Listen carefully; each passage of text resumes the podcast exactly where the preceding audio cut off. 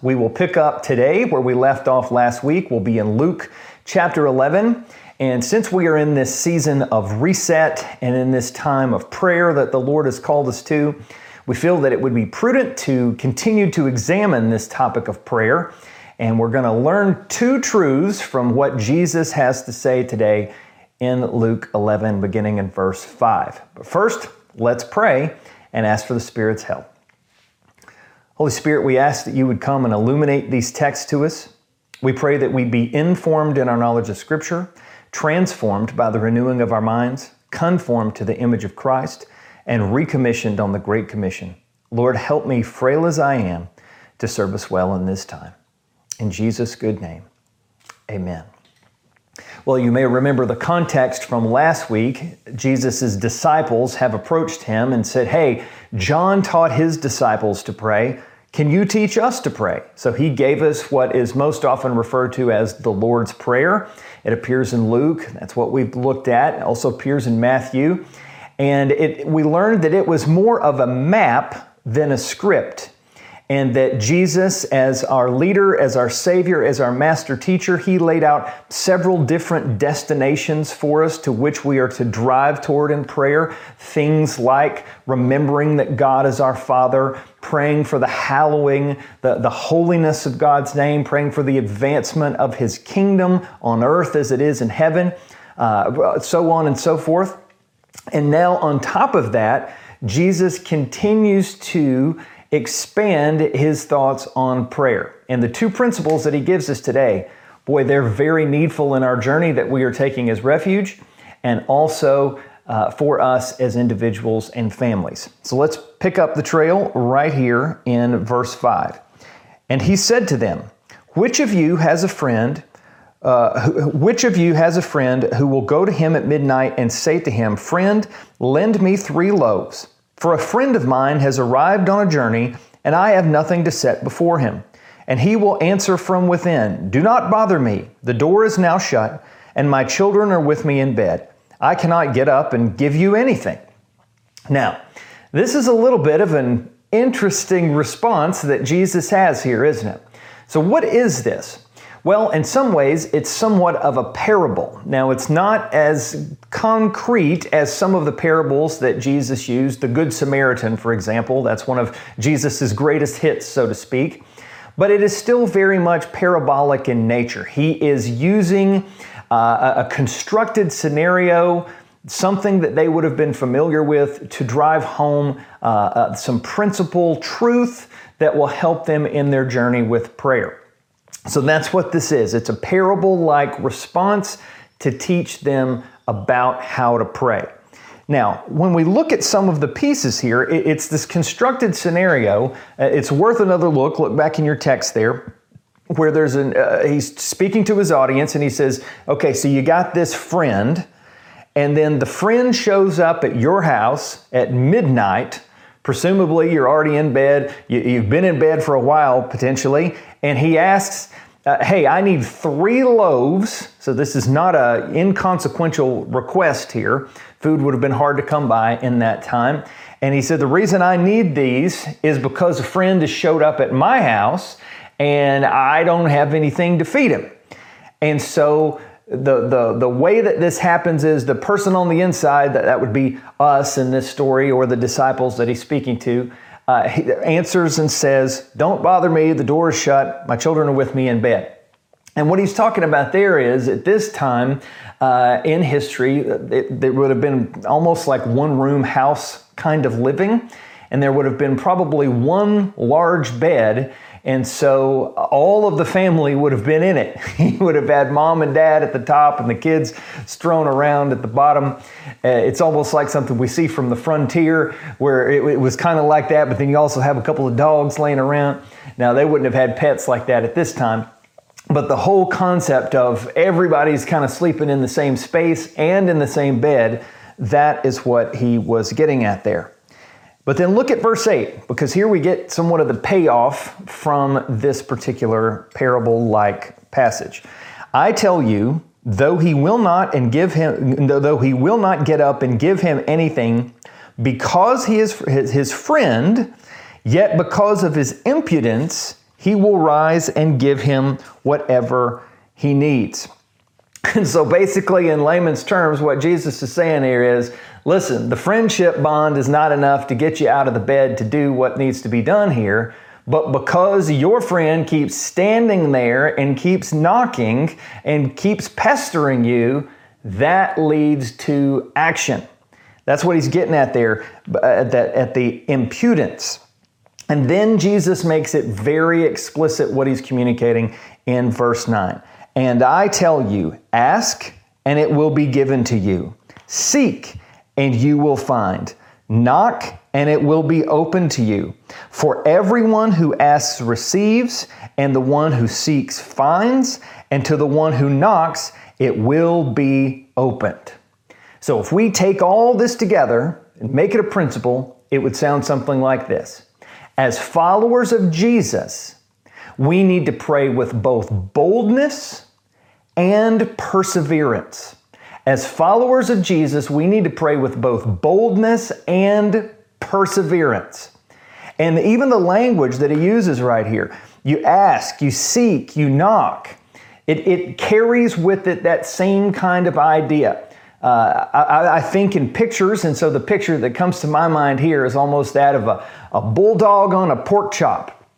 That, that once you lay hold of what you're praying for, you shake and shake and shake, and you keep shaking until God answers.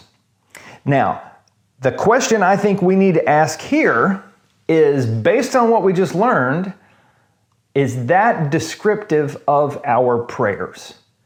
Do we pray like a bulldog on a pork chop?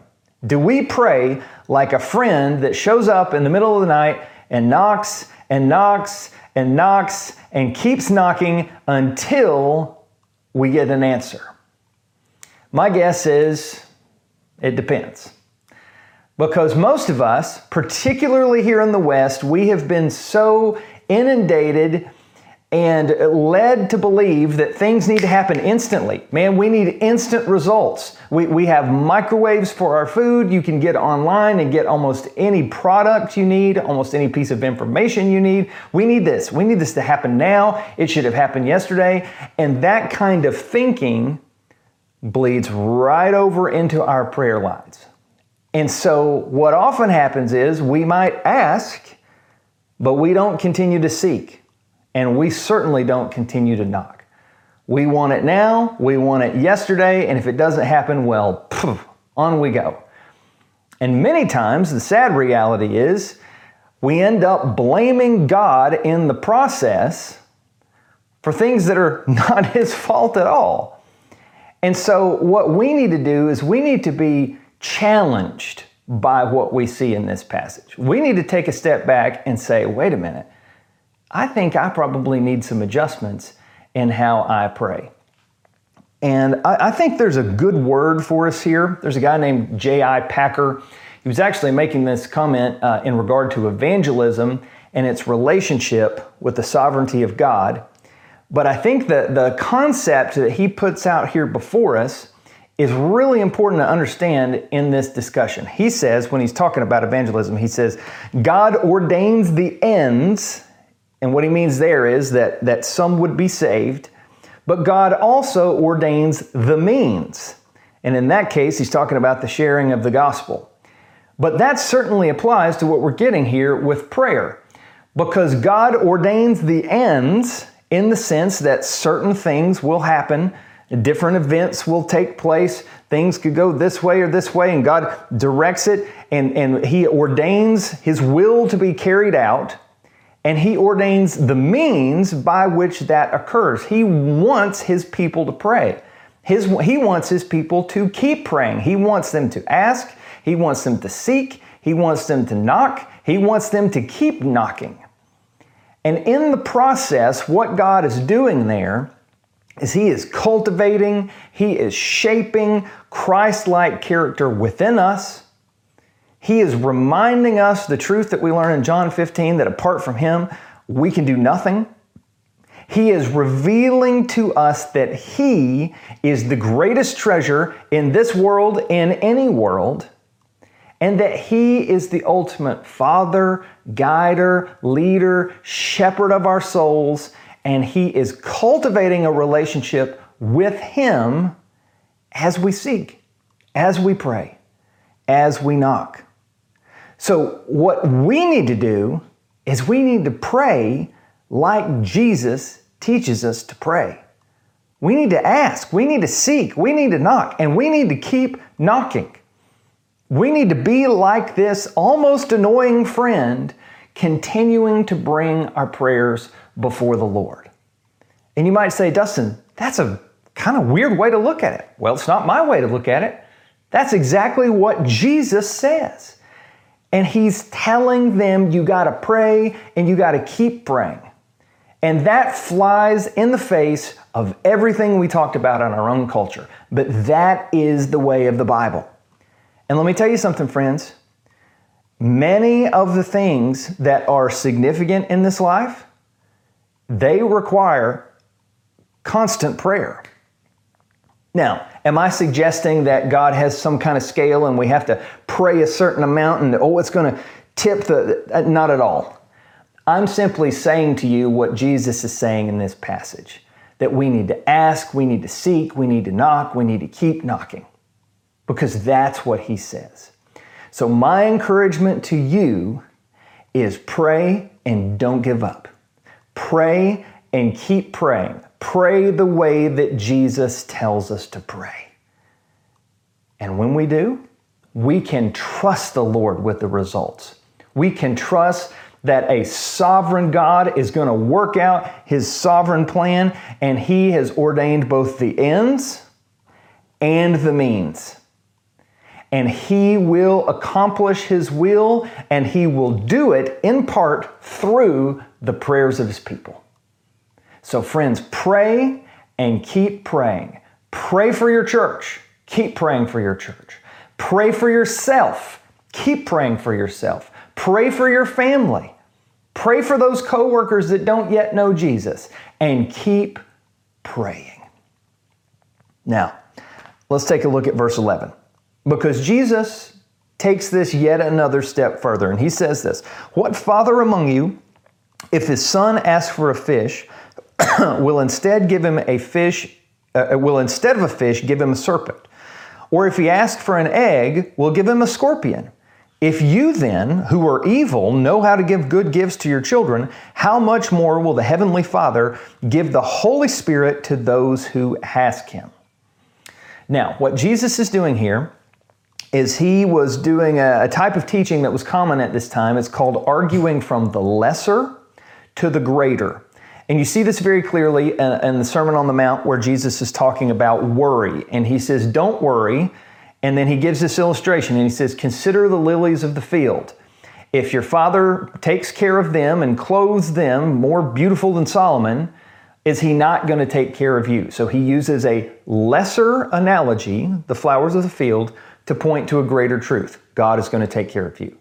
That's exactly what he's doing here. And he's saying, listen, think of yourselves, you who are fathers in particular. You're evil. You're born in sin. You need the redemption that, that Jesus has come to offer. And if it is still in your hearts to give good gifts to your children, to give them what they ask for, then how in the world would God, who is the ultimate Father, the perfect Father, no taste or scent of evil in him at all, how would he not far surpass the gifts that he would give us? And the primary gift that he's referring to there is the Holy Spirit, the gift that keeps on giving, if you want to think of it that way. So, taken together, our second principle from this passage is that we should pray knowing that our Heavenly Father loves us and He will answer our prayers. We need to pray knowing that our Heavenly Father loves us and that He will answer our prayers. Now, again, what is it that we're talking about here primarily? We're talking about the Holy Spirit, but also this extends beyond that, doesn't it? And here is where that notion of the sovereignty of God that we talked about, and also the boldness and the persistence that we talked about, here's where they, they come together yet again. And this is also where we need to be very practical in applying the gospel. Because a lot of times what happens is we do pray, we do seek, we do knock, but then it may take weeks for the Lord to return a visible answer to us. It may take months, it may take years, and in some cases, we don't even see the fruition of our prayers. And what happens in those moments is that our three enemies, the world, the flesh, and the devil, conspire and work against us and try to convince us that God is somehow malevolent, that God is somehow against us, that, that God just does not hear, He is not going to answer at all. And friends, those things are just not true. And the application of the gospel here is in those moments, where we feel that God does not hear, where we, we wonder if God is even involved or present, that's when we most needfully look at the cross. Because if you ever wonder what God thinks about you, if you ever wonder what in the world is going on in the world, we must look at the full and finished work of Jesus. Because it is our ultimate North Star. It is our ultimate reminder of the heart of God on display. The, the full and finished work of Jesus transcends our feelings and how we think things are going. It is the most important fixed point in history that when we lose all of our bearings being tossed about on the sea of life, we can look to the lighthouse of the gospel and be immediately reoriented to ultimate reality. We can be immediately reminded of God's heart toward us. That if we are the sinful fathers that try to give good, try still to give good gifts, we look at the never sinning Father and see the greatest gift. And friends, that is transformative. It changes us. It shapes us, it reminds us of the great love that God was under no obligation to show us, and yet He did. It reminds us of the great mercy that God did not have to show us, but He did. It reminds us of the matchless grace that can be found nowhere else other than in the cross and the empty tomb of Jesus. And as we lay hold of the gospel, again, we remind ourselves of God's fatherly care toward us, and we're helped. We're changed. We are warmed. And we are reminded that even though his answer may tarry, he hears and he knows because he heard our ultimate cry he heard our ultimate need and He gave the only gift that could meet that need the Lord Jesus Christ. Do you feel the weight of that? Do you see how the gospel helps us even when we pray? Oh, friends, our Father gives good gifts. He has given us the gift of the Holy Spirit and the Holy Spirit shines the spotlight on the Lord Jesus so that we may glorify Him, see His greatness, and appreciate Him for all that He is. Now, let me say just a couple of things, just very practically here in thinking about prayer. The Lord does always answer our prayers. He always answers them one of three ways. He may say yes, He may say no, or he may say later. And what this requires for us is to trust him. Now, on those simple times, the, the easy transactions, so to speak, where we pray for something specific, God says, Yes, that's what's most in line with my kingdom and my glory, and I'm going to answer that prayer. Okay, we don't have any trouble with that. Have a little bit more trouble with the no, and certainly seem to have trouble with the later. But this again is why the gospel is so important. Because in addition to being a, a, lighthouse to reorient us to ultimate reality, it's also an anchor that holds us in place. that reminds us if I can trust God with the most important need for my soul, then I can also trust Him in the waiting while His answer tarries, while we don't know what's going on, while we don't know how things are going to turn out. We trust Him because of the gospel. We trust Him because of the surety of His Word. We trust Him because of the ministry of the Holy Spirit that gives us what we need to keep trusting Him. And listen, I think it's also a great idea. I've told you this many times, I'll keep telling you this, to keep somewhat of a journal.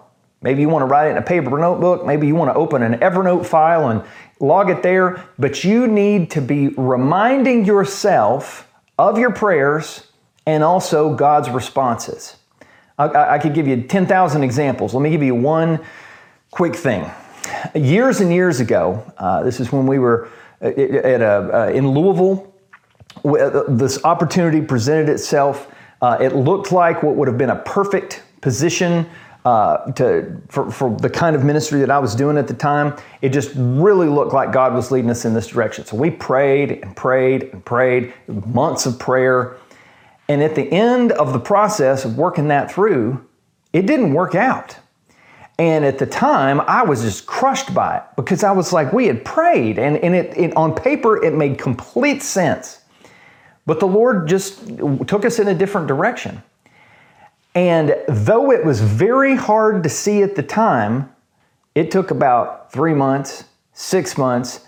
Then it began to be very clear why the Lord took us on that path, and then also why it did not pan out.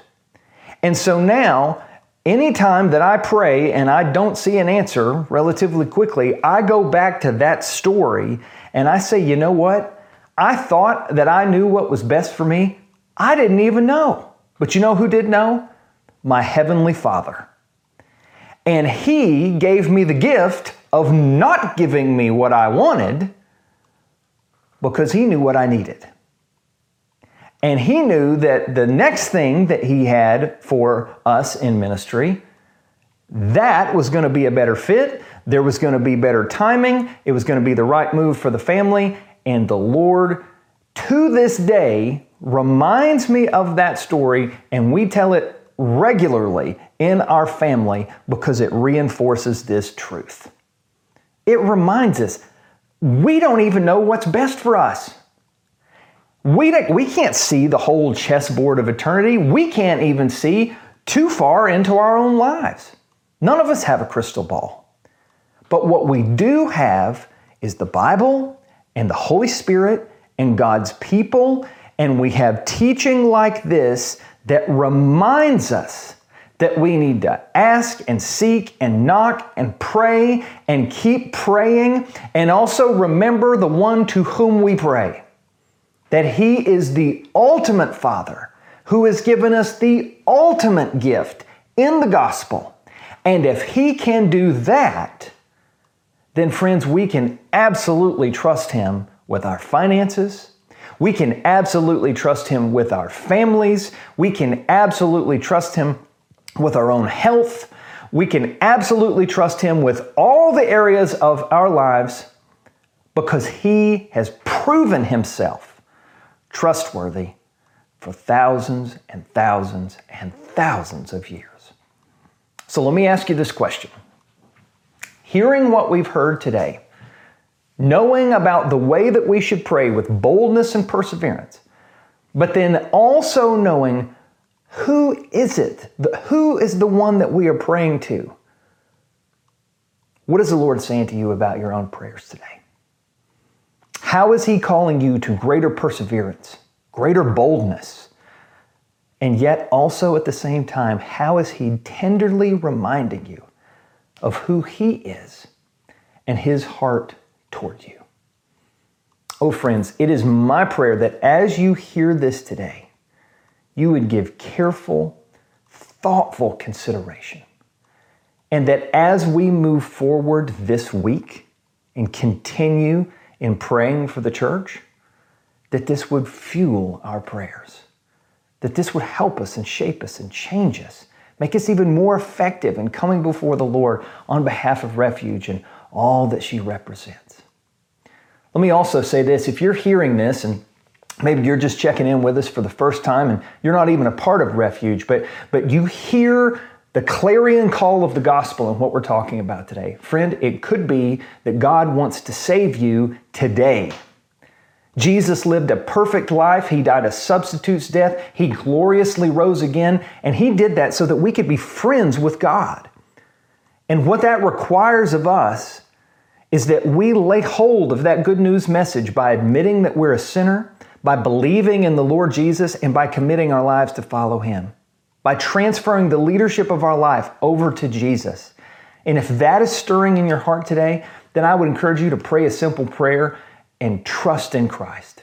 And reach out to us. We want to help you any way that we can on your spiritual journey. But for all of us, what this passage does is it puts us before the Lord. It puts us before the Lord in an unmistakable way to remind us just how important prayer is.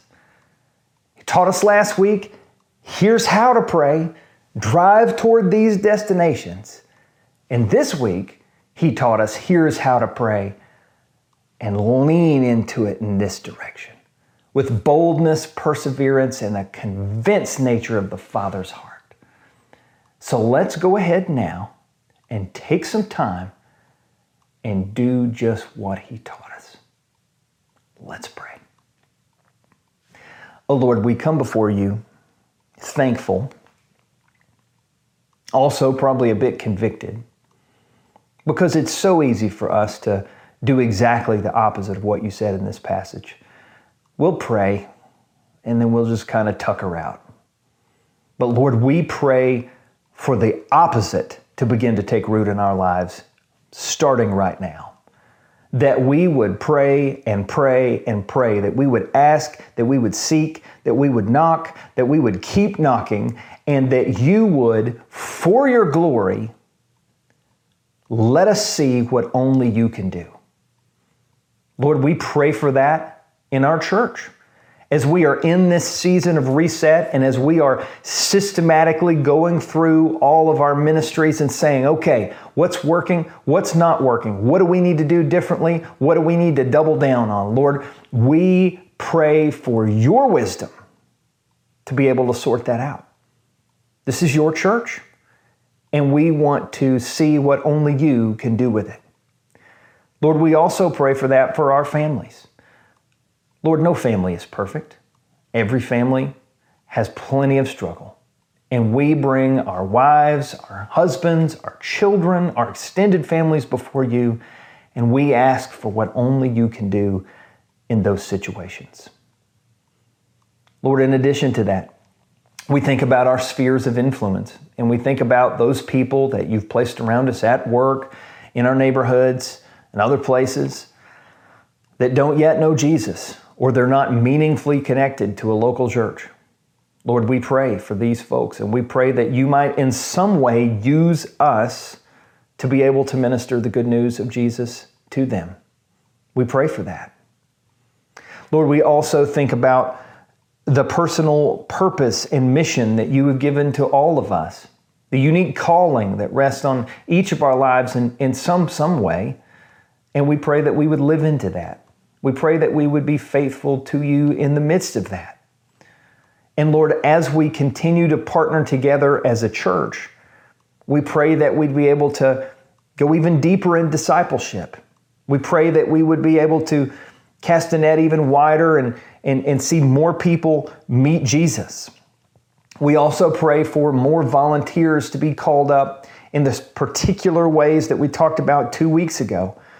Uh, for all of our ministries, that they would be filled with volunteers. Lord, we also pray for our finances, that you would continue to cultivate within us gospel generosity, that everyone who calls refuge home would be investing in the mission of this church, and that we would continue to see her built up and invest beyond this church. Lord, we also look to the future and we know that someday we'll be moving out of Winstead and we pray for the next location for her. We pray that you would provide exactly where we need to be at the time we need to be there. Lord, we know that you are at work right now attending to all of these prayers. And we pray and ask for what only you can do. And we know that you'll do it for the sake of your name and for the good of your people and the good of your church. And we pray all these things in the mighty and sufficient name of Jesus. Amen.